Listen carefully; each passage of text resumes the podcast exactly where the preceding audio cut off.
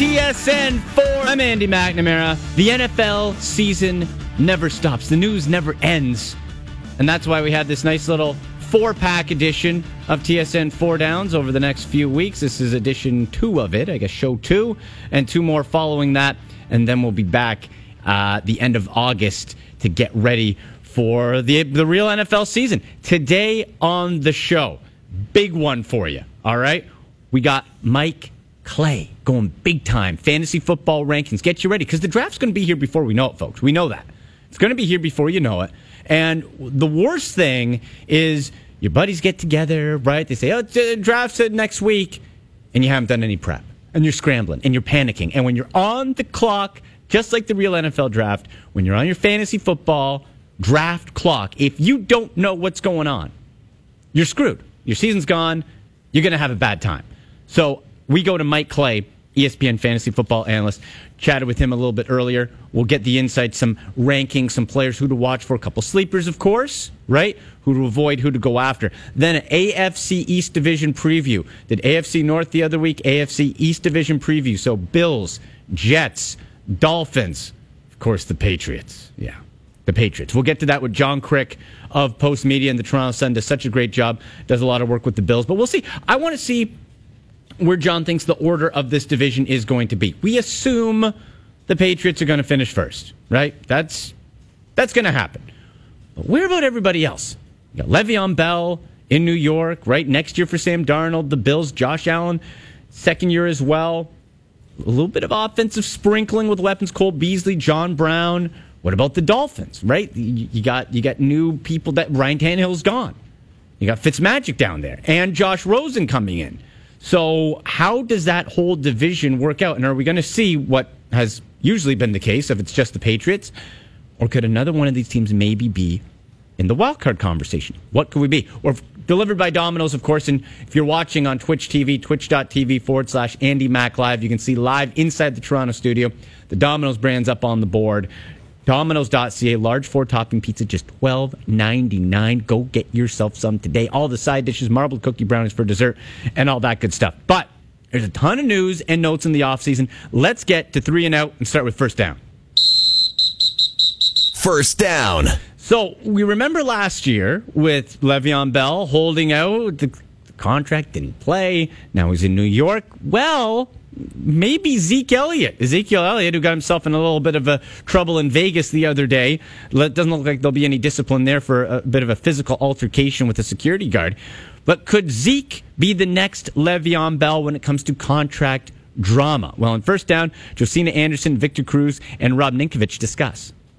I think Ezekiel Elliott is a potential for this situation only because when you look at what he means to the Dallas Cowboys from a football standpoint, you know that he has commanded and earned that type of contract. However, if you're in the front office and you're being smart with that situation, you know they're going to leverage some of the things that have happened to him off the field to try to get that price down. Potentially, how could they meet in the middle? I think when you look at what they did with Odell Beckham Jr., getting his average higher than Antonio Brown's when you were just looking at the new money average, but then getting the average below the overall total total when you when you counted the old money below that, so both sides could have something to hang their hat on. That is potentially how you could make this work. I agree. I think the Cowboys have some decisions to make, especially the timing of all these different signings. And Ezekiel Elliott, if he's not happy being franchised over and over again, we could definitely have another Le'Veon situation with him. Mm-hmm. And we all know the shelf life of a running back is short, yeah. so Very short. you know you have a small window to capitalize on your abilities. Uh, it does seem like the the Cowboys and Zeke Elliott are talking, but to your point, there's another incident recently in Vegas. No arrests, no charges made, but one of those things that may factor in to the long-term deal he's looking for with the Dallas Cowboys. And there you go. So Zeke Elliott, could that be the next big contract situation? And boy, you talk about premier backs. If we switch to, to a fantasy conversation for a moment, how much did losing Le'Veon Bell hurt people last year, right? People drafted him early, tried to be cute, held on, thought he'd come back, and he never did. Zeke Elliott would be tragic in that case. Still some time. Don't have to worry about that right now. But certainly that offense runs through Ezekiel Elliott. We know this. It runs through Zeke. Dak Prescott, nice quarterback. And people talking about, well, Dak's going to be due for a big contract. Dak Prescott is a tier below. He's a middle of the road quarterback. Improving, nice piece. Certainly you could do worse, but that offense goes through Ezekiel Elliott, and his agents know that. Let's move on. Second down. Now, Leonard Fournette, sticking with the running back conversation, this has been a guy who has been disciplined by his team for off the field stuff, bad work ethic. He's been injured, only eight games last year, 13 in his rookie season. All the tools, the power. Can he stay healthy? Can he be an impact guy? Well, Leonard Fournette uh, uh, tells us why in his own words why he and the Jaguars are prepared for a fresh start next year after a disappointing 2018. After the season we had last year, you know, I think everybody kind of hit the, the, restart button. You know, we talked about the, where we was going at. You know, and uh, when I went to Dallas, actually Cam was out there. Uh, I went, I went, me and Jan trained for a minute together. So it was kind of like for all the players to get back into uh, our foundation, where we all started from. I'm happy, with, especially when I'm here working on my team right now. Um, the biggest thing, like I tell everybody, you know, a lot of y'all questions like 10 years, like this mainly going off of last year. It's a new year, you know. I mean, we have a new team. Uh, we focus on we have new players. It's a new year for us all, so it's new everything. You know, it's a, a clean start for a lot of us guys. Uh, we're not focused on the past. The past, the past. You know, uh, some things I've I've did. You know, this off season, I admitted to, yeah, I was wrong, but we moved on. You know, I mean, we're in a good place right now. I talked to Coach Marrone, Coach Coughlin, Doug. Mr. Caldwell, the owner. So we're in a good spot. Well, that's good to say. And for the Jaguars' sake, I hope he's right because here's what the running back situation in Jacksonville looks behind Leonard Fournette. Alfred Blue. Now, he's flashed. He's been a bit of a scrap waiver wire pickup at times when he was with Houston. Can't rely on him.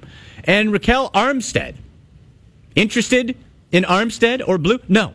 You need Leonard Fournette. The Jaguars lead, need Leonard Fournette. And if you want Nick Foles at his most dynamic for a full season, we're not talking about the closer role he's played in Philly, Mr. November, December, and Super Bowl.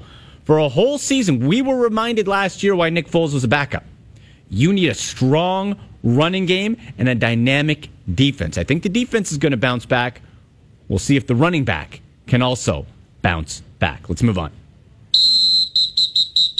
Third down. Oh, the Jets. And we'll be talking a little bit more New York Jets with uh, John Kryk of Post Media in a few minutes' time. But Adam Gase, who just started with the most epic press conference when he was signed with that, that weird eye roll. I still don't know what that is, but it's hilarious. Uh, well, their general manager, Mike Maccagnan, after spending, what, 100 plus million dollars in free agency, bringing in Le'Veon Bell, going through a whole draft, gets fired and now Adam Gase is interim GM. Well, Gase is trying to set the record straight, saying there's there's no rift. He didn't have anything to do with Maccagnan getting fired.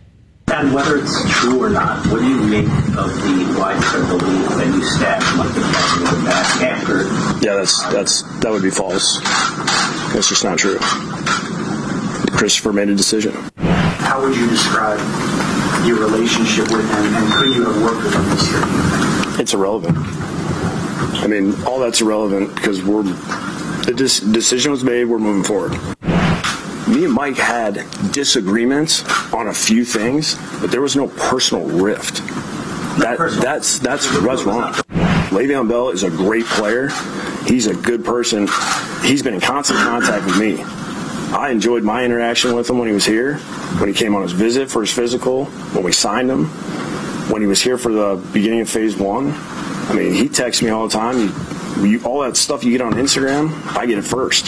So that's how I know what he's doing. There's speculation that you guys might try to trade him before the season even yeah, starts. That's ridiculous. Within the realm of That's the first time I've heard of that. So that's not going to happen. No. So Adam Gase just putting out fire after fire after fire. And that was the rumor, right? That Maccagnan brings in Bell, but Gase didn't want him. And you have to look at how Adam Gase, who's going to be the, the, head honcho with the offense and all that in New York, trying to develop Sam Darnold, the, the quarterback whisperer, gaining gaining really his notoriety by working with Peyton Manning, who ran his own offense. So I personally think Adam Gase is overrated. However, he's going to get his hands on Sam Darnold. When he was with Miami, that running game was not utilized. Now, you never had a Le'Veon Bell. I get that. You never did but how valuable, how much is he going to use Le'Veon Bell? Also, for Bell's sake, behind a much weaker offensive line than he had in Pittsburgh. So the Jets keep on being the Jets which is a bit of a mess. All right, let's punt to the poll question here at AndyMC81 on Twitter, and you can give me your answer in the chat room on Twitch, twitch.tv forward slash Andy Mac Live, twitch.tv forward slash Andy Mac Live. Remember, you can subscribe for free using Amazon Prime. Uh, give a follow there and see uh, all cool behind the scenes stuff here at TSN 1050 and uh, all over uh, there. But here's the here's the poll question here, brought to you by Toronto Food Tours, tofoodtours.com. It is who'd you rather? We got two who'd you rather questions here. All right, entering their fifth year as quarterbacks, went one two in the draft. Who'd you rather as your QB today? The Titans, Marcus Mariota, or the Tampa Bay Buccaneers, Jameis Winston? And part two, who'd you rather? Defensive tackle from Tampa Bay, Ndamukong Suh just signing, or free agent Gerald McCoy, who was just released from Tampa Bay. Funny enough, they are similar age, very similar builds, and drafted one position spot after another in the 2010 draft. You had Suh at number two, McCoy at number three. So who'd you rather at quarterback, Mariota or Winston, or defensive tackle, Suh or McCoy? We'll answer that in the fourth segment of the show. But after the break, AFC East preview. If you want to hear about the Bills, the Pats, the Dolphins, and the Jets, John Kryk has you covered. NFL columnist from Post Media. That is next here on TSN 4 Down. If you're hungry, check out this great deal from Domino's. Unlimited two topping medium pizzas for just $7.99 each. That's right, as many pizzas as you want with a minimum purchase of two pizzas. So stock up, dig in, and feed that hunger with unlimited two topping medium pizzas. Perfect for the big game, a busy night with the family, or just because. Order online today at Domino's.ca and add on some great side dishes and dessert. That's Domino's.ca.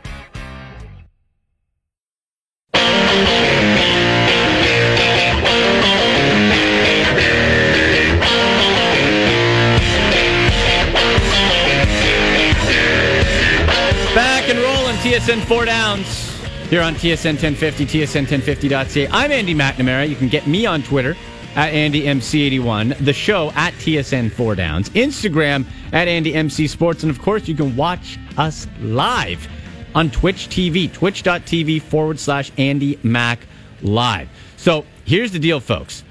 I chatted with John Kryk a little bit earlier. I was just getting over a cold, so my voice isn't great. It's going to sound a little different, little little raspy, but you get the point. You want to hear what Kryk has to say anyway. AFC East preview. Following him, we'll have ESPN fantasy football analyst Mike Clay. You don't want to miss that. But let's swing around the Bills, the Dolphins, the Jets, and the Patriots with John Kryk. John, let's begin with the New York Jets, and there was an article out, and it got put as M E S S mess mess mess instead of the Jets, which I thought was clever. Um, firing their their GM Maccagnan out, Adam Gase head coach, interim GM. Uh, just just overall a weird look when this happens because. John, they spent a ton of money in free agency. They went out, they got Le'Veon Bell. They had a, a big draft, and then the GM's gone. Like, w- what is the thinking in New York about this? Well, the Why? thinking in New York is well, they had a front page uh, the other day where they're when uh, the mayor. The, the mayor decided to run for president. Had basically people sitting on a couch pointing and laughing. It could have gone the same for the for the Jets as well with what they have become. You know, when Rex Ryan was there and he was was always saying, you know, all those uh, out, outlandish things that we're going to win the Super Bowl this year, and everybody pretty much in, in league circles, um, not just media, but everybody just looked on the franchise as a circus, as a joke. And so then Woody Johnson, the owner now, is appointed ambassador to overseas for, for Trump. And his brother, Chris Johnson, takes over. You know, the whole regime of Rex is all long gone. So everybody thought the circus had left town. No, it was just kind of hidden around the corner there and they put up their tents there and it's just as bad as ever.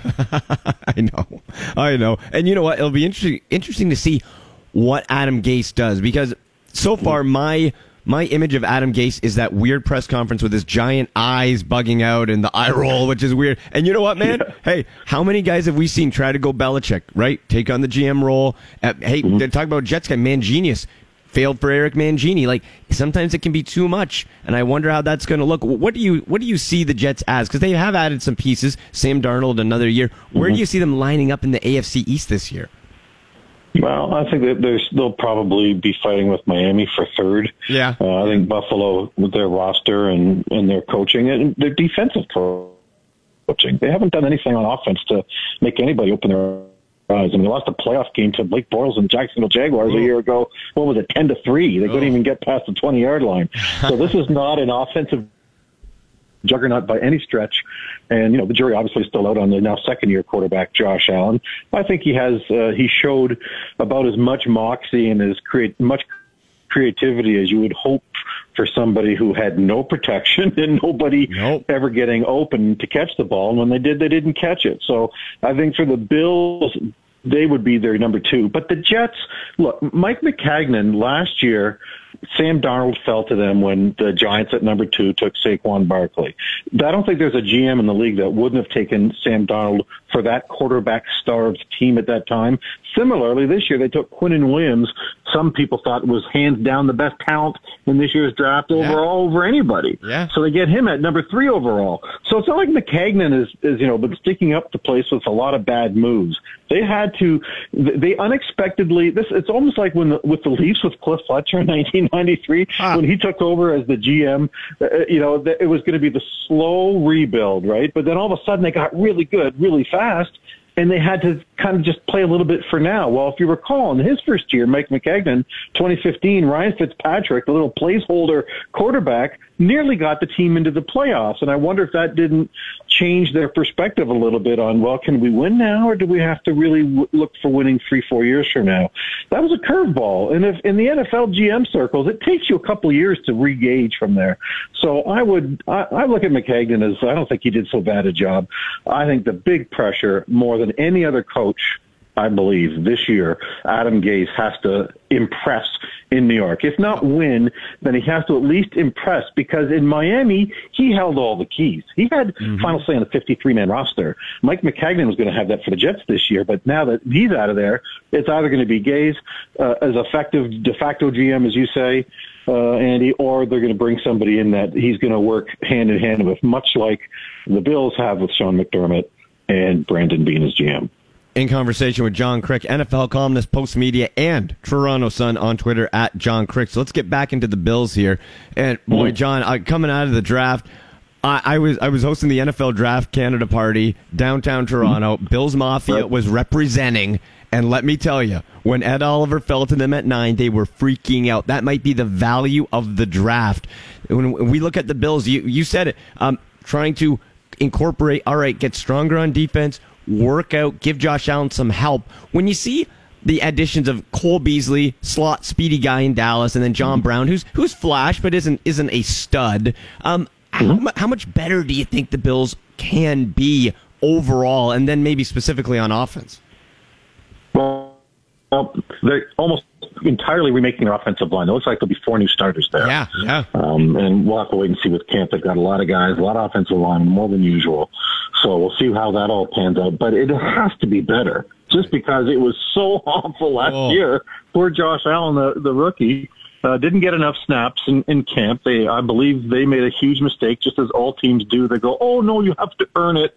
Therefore, they go through a whole summer of training camp with only getting a handful of reps with the starters, and then, of course, usually, like with DeShone Kizer in Cleveland the year before, and last year with Josh Allen with the Bills, suddenly you know that they get thrust, they get thrust in there in September and they're not ready, um, and they get hurt. So it was uh, it's a tough year for Josh Allen. Does he have the accuracy at the NFL level? He has not ex- uh, shown that he can possess that. He is his completion percentage was barely above fifty percent, but how much of that was on his shoddy protection and shoddy receivers?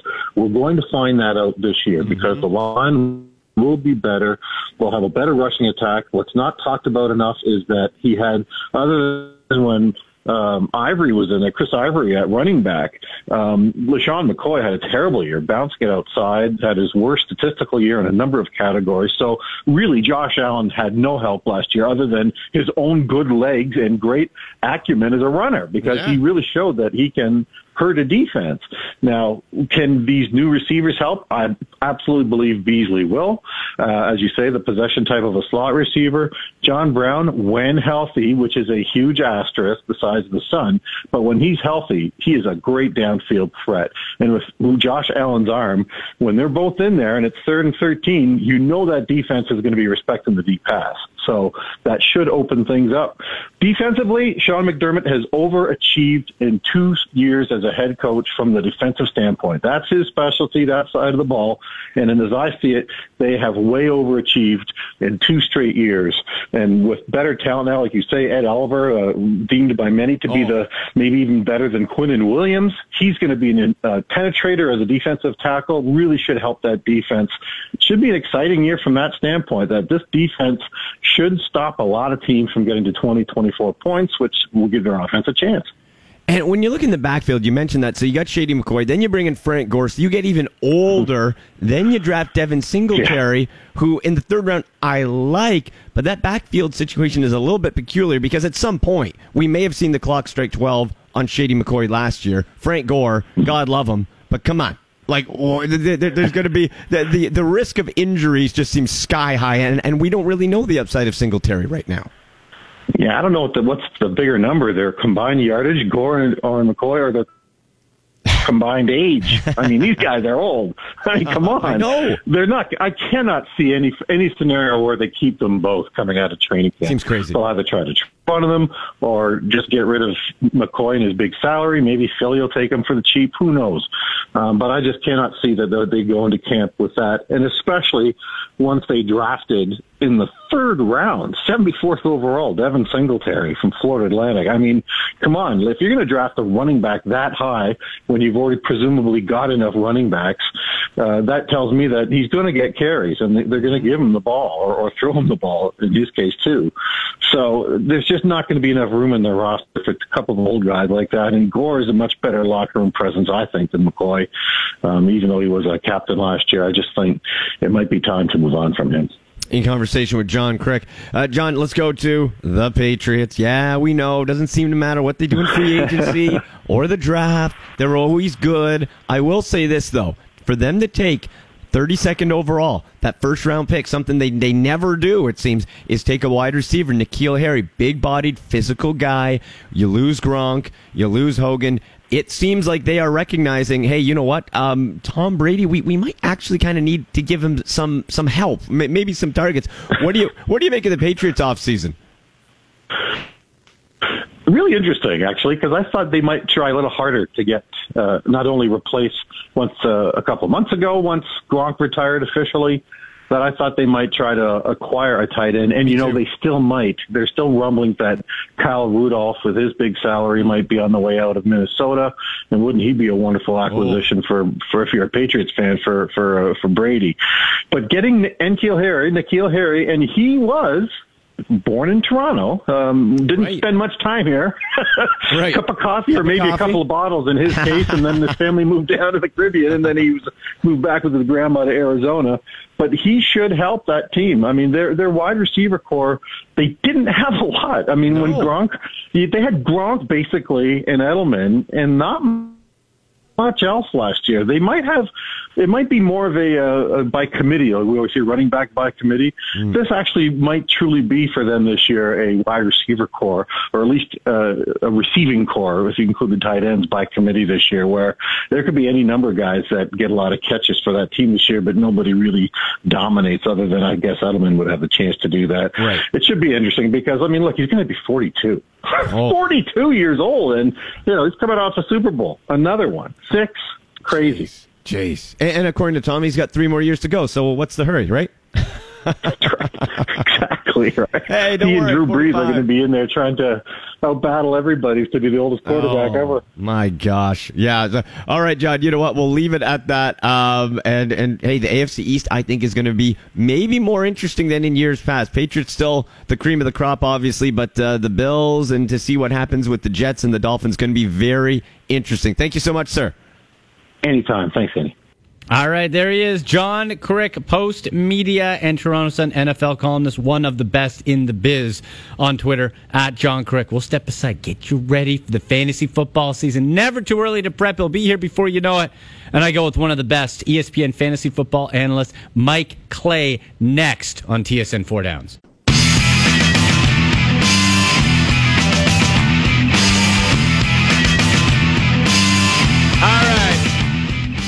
Back to TSN Four Downs, NFL offseason edition. Here on TSN 1050, TSN1050.ca, the iHeartRadio app. You can watch live in studio on twitch.tv forward slash Andy Mac Live, Andy MAC Live. Right now, jump in the chat section, comment. I want to know from you guys, who'd you rather? Who'd you rather as your quarterback this year, Marcus Mariota or Jameis Winston? Or defensive tackle, the man beast known as Ndamukong Suh? Or the equally ferocious Gerald McCoy?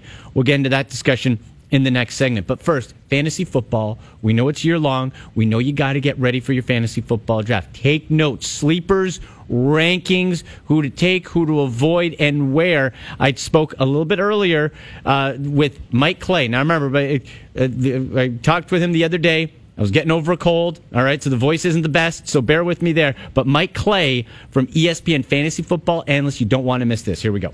Mike, when we look at off-season movement and fantasy football stars, there were some big names that went out this year. Lots of diva power moving around. Which of these three perennial fantasy football studs do you think is going to have the best fantasy season with their new team? You have the Raiders, Antonio Brown. You got Derek Carr thrown to him.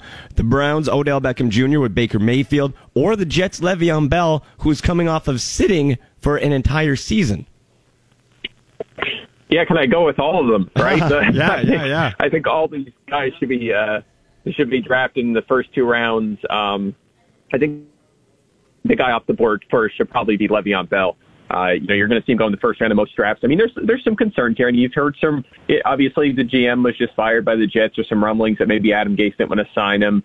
Uh, you look back at Adam Gase's usage of running backs during his time in Miami, and the Dolphins were by far dead last in running back carries inside the five yard line. So that makes you wonder a little bit about uh, his potential touchdown contributions. But at the same time, you know, he may still, you know, even if he scaled back a little bit from from his Pittsburgh usage, could still push for 300 touches, maybe 350 if he's healthy for the whole Yeah. season uh, in an offense that badly needs weapons for Sam Darnold. So um, I, I think he should be the first guy off the board. But again, I mean, Beckham and Brown are going to be target hogs in their offenses. In fact, I actually have Brown projected to lead the NFL in targets this season. So uh, both of those guys uh, should be very, you know, highly productive fantasy assets this season.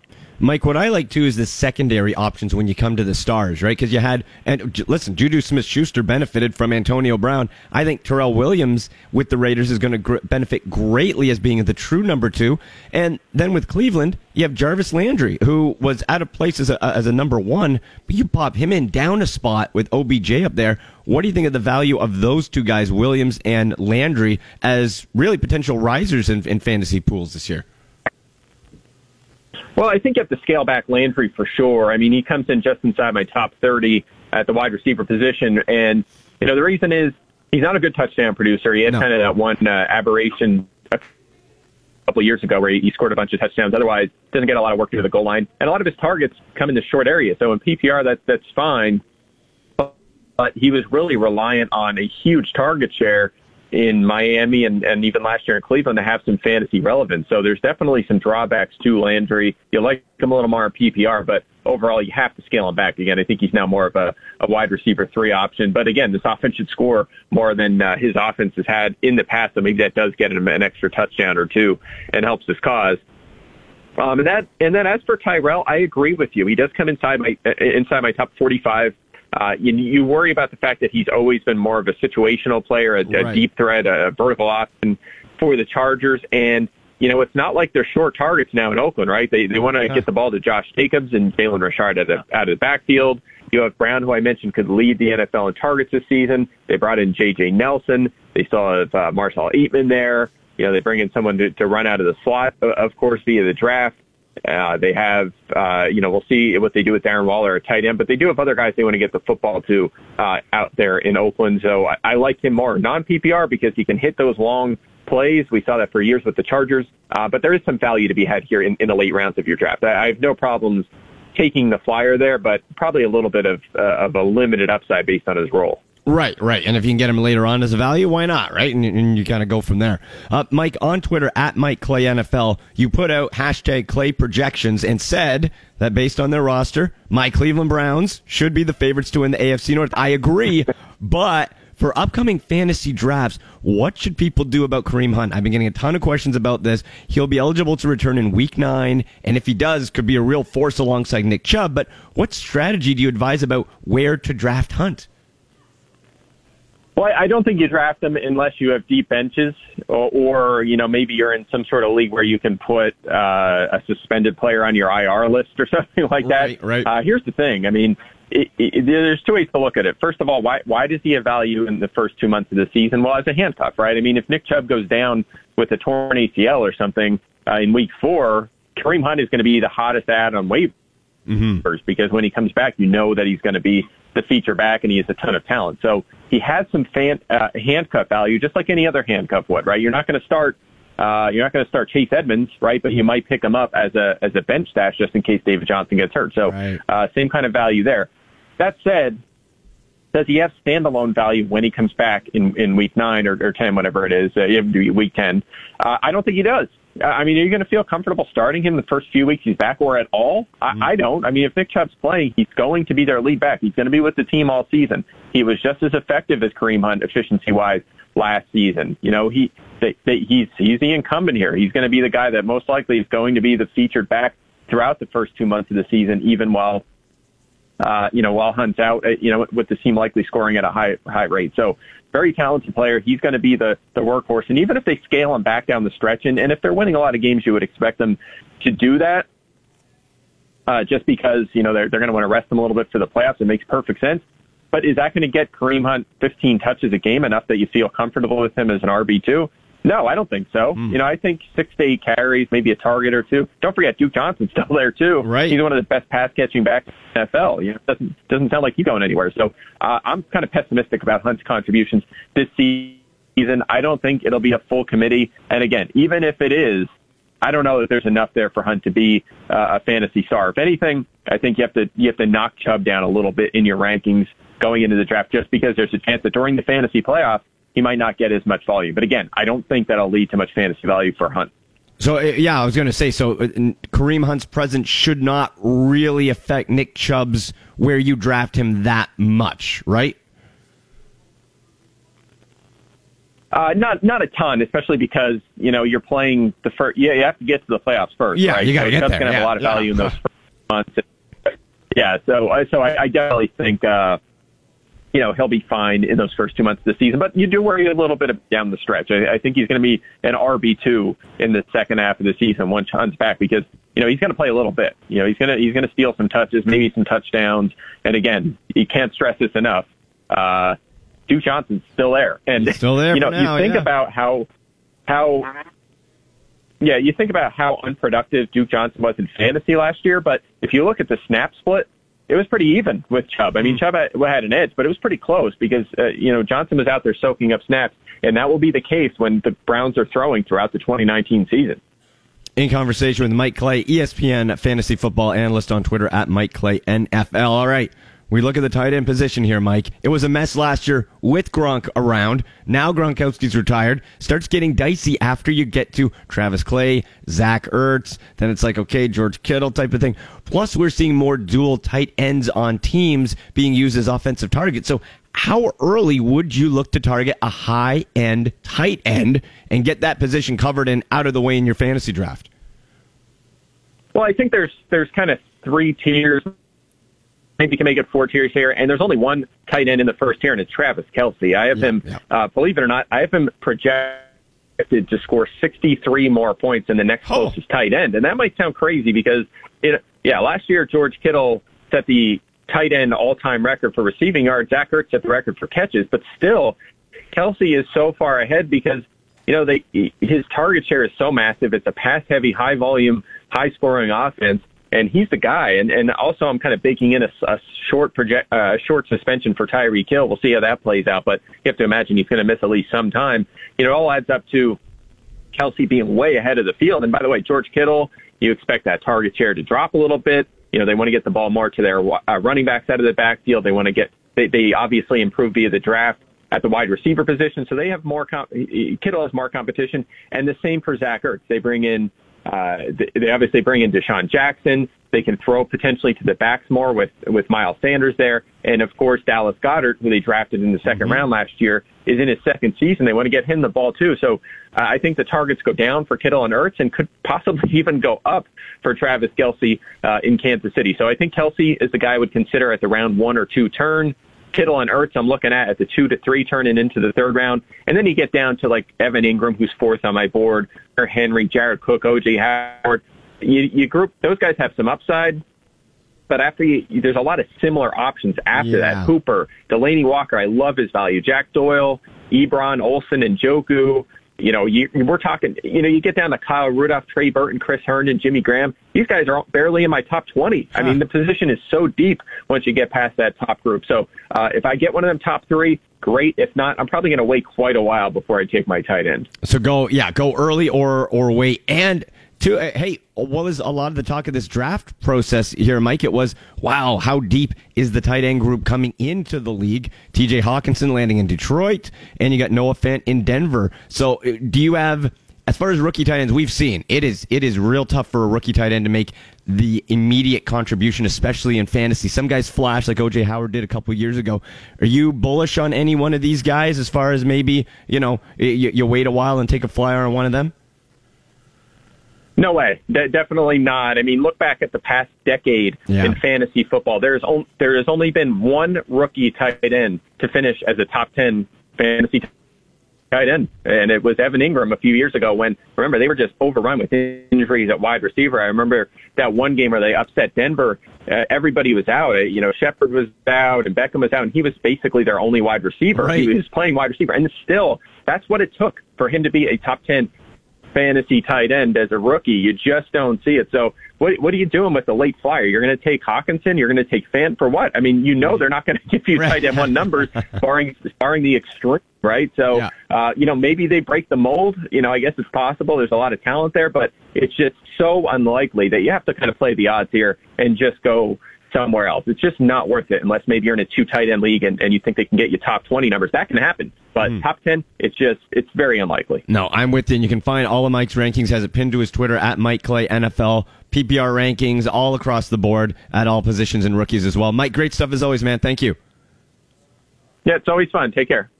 There he is, Mike Clay, ESPN fantasy football analyst. Always like talking with Mike. We're going to step aside and wrap up the show next with a couple of who'd you rather's entering their fifth year. Would you rather have Marcus Mariota of the Titans as your quarterback or Jameis Winston of the Bucs with Bruce Arians as his new head coach? And then the second one, defensive tackle, those big daddies in the middle. You want Ndamukong Suh, dirtiest player in the game, with the Bucs or Gerald McCoy, who he replaced, was just cut, and McCoy making the free agent rounds. We'll get into that next to wrap up TSN four downs. If you're hungry, check out this great deal from Domino's. Unlimited two topping medium pizzas for just $7.99 each. That's right, as many pizzas as you want with a minimum purchase of two pizzas. So stock up, dig in, and feed that hunger with unlimited two topping medium pizzas. Perfect for the big game, a busy night with the family, or just because. Order online today at Domino's.ca and add on some great side dishes and dessert. That's Domino's.ca.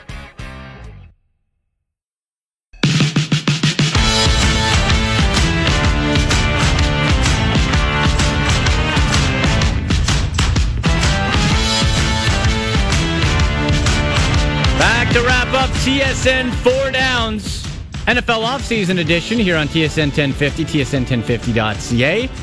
Big thanks to our guest, Mike Clay from ESPN, fantasy football analyst, and NFL columnist John Kryk from the Toronto Sun. I'm Andy McNamara. You can get me on Twitter at AndyMC81. Also on Instagram at AndyMC Sports. The show also on Twitter at TSN 4 Downs. And you can watch live on Twitch TV, twitch.tv forward slash Andy Mac Live. See all the behind the scenes stuff here at the TSN 1050 studios during and uh, the show and during commercial breaks. So give a follow there. Check us out. Here's the question I'm putting out there, folks. Okay, we have it up at Andy MC81. You can put it uh, in the chat room on twitch.tv forward slash Andy Mac Live. Let me know there as well. We got a couple Who'd You Rather. Okay, Who'd You Rather brought to you by Toronto Food Tours. And folks, check out tofoodtours.com. Couple weeks back, I went for my birthday, Urban Whiskey Trail. You feel like a tourist in your own city. It's phenomenal. Different like speakeasy spots. That was cool. But they got things for for families. You can do brunch tours. You can do uh, ancient. You can do Chinatown. You can do St. Lawrence Market. There are a ton of different themes, days of the week, times. It is just a great time, no matter which one you go to. Chef Scott, like elegant, top notch food with drinks, and it, it's an experience. You got to check it out on Twitter at Food Tours TO, and check out the website again, tofoodtours.com. Make sure you do check that out. But here is the question Who'd you rather? All right. Entering their fifth years, both these quarterbacks entering year five. Who would you rather going into the 2019 season? Marcus Mariota of the Tennessee Titans or Jameis Winston of the Bucs? Titans Mariota or Bucs Jameis Winston? Well, Charley Casserly of NFL Network broke down both of these two players, both these two QBs entering their fifth year. Yeah, number one, turnovers. Cut down on the turnovers. So how do you do that? Stop forcing the ball. You don't, you can't make every throw. You're not going to make every throw. Sometimes throwing it away, sometimes even a sack, sometimes just dumping it off is better than some of those forced throws that are in, inaccurate and intercepted. Now, here's the other thing. Better on the deep ball. DeSean Jackson, he thrived with Fitzpatrick in there. He still has not mastered the deep ball the way you want him to do it. Guess what? Bruce Arians loves the deep ball. But the big thing is turnovers. You don't try to make every throw. All right, turn the tables here if we could to Tennessee. We know the Marcus Mariota has taken the Titans to the postseason. This year he has, I don't want to call it a challenge, but he has a real backup behind him now in Ryan Tannehill, the former Dolphins quarterback, looking over his shoulder. Although the Titans have been adamant, this is Marcus Mariota's job. Charley, when you turn on the tape, what do you need to see from this guy? Well, you need to see him play more, okay? So we got to get bigger and stronger to avoid those injuries to keep him on the field. If he's on the field, they would have made the playoffs last year, I think. And if Tannehill was there, they probably would have made the playoffs too, coming off the bench. So that's number one. Number two, uh, again, don't force balls. Then the other thing is don't rely upon your legs so much. Read things out and follow through and make plays throwing the football. Don't dump it off uh, too much. The other thing is finally, when you're going to run, Protect yourself. Get out of bounds. Get down. So getting bigger and stronger, smarter decisions, protect yourself, hopefully keeps them on the field more games and equals more wins and another playoff performance for them. Yeah, and that's that's a great point on both Winston, who Charley Casserly started with from NFL Network, and then Marcus Mariota. So here's the question to you. Mariota or Winston, who'd you rather entering year five of their uh, of their careers, right? And you had the the big they went one two in the draft, right? And it was okay, who's going to be better? Well, both have had their ups and downs, both have had their inconsistencies. On Twitter at awiii seventy five says neither QB, and goes into part two of our. Uh, question of who'd you rather, Ndamukong Suh or Gerald McCoy on the defensive tackle side. Uh, uh, he says that the Bucs should have kept McCoy by fixing his cap hit, but Suh is a solid replacement. So Alex does not want either quarterback, which was not on the table as a question, but there you go. I'm going to say if I have my pick and I'm not enamored with either one, I think both are middle of the road quarterbacks. I'll go with Marcus Mariota, and here's why. You have the upside arm talent and physical ability of Jameis Winston. That's superior but we're entering year five. At what point do we stop with the, the quote potential? If you haven't hit it by year five, I don't know if you're going to hit it. Now, Bruce Arians is a hell of a coach, and I think he's going to coach Winston up. And if he has any chance of consistency, that's where it's going to be. The difference in the careers have been Mariota has missed time due to injury, Winston has missed time due to poor play. That's the difference to me. Now, if you look at the, the stat wise, you have Mariota has never played a full 16 games, right? You had a 12 and 15, 15 games in 2016, 2017, and 14 last year. Throwing wise, has never eclipsed 3,500 yards. His max, his best year was 2016 where he had 26 touchdowns, nine interceptions. Now that's approaching a nice, nice elite level. But still not quite the yardage. And what's concerning to me continues to be the rushing. If you just look overall, is at what 349, 300. That's that's a lot, but not not excessive. The problem is he doesn't protect himself, and he's very thin. That was my concern with him coming out of college. Very thin guy, and he can't protect himself. Now apparently he's beefed up.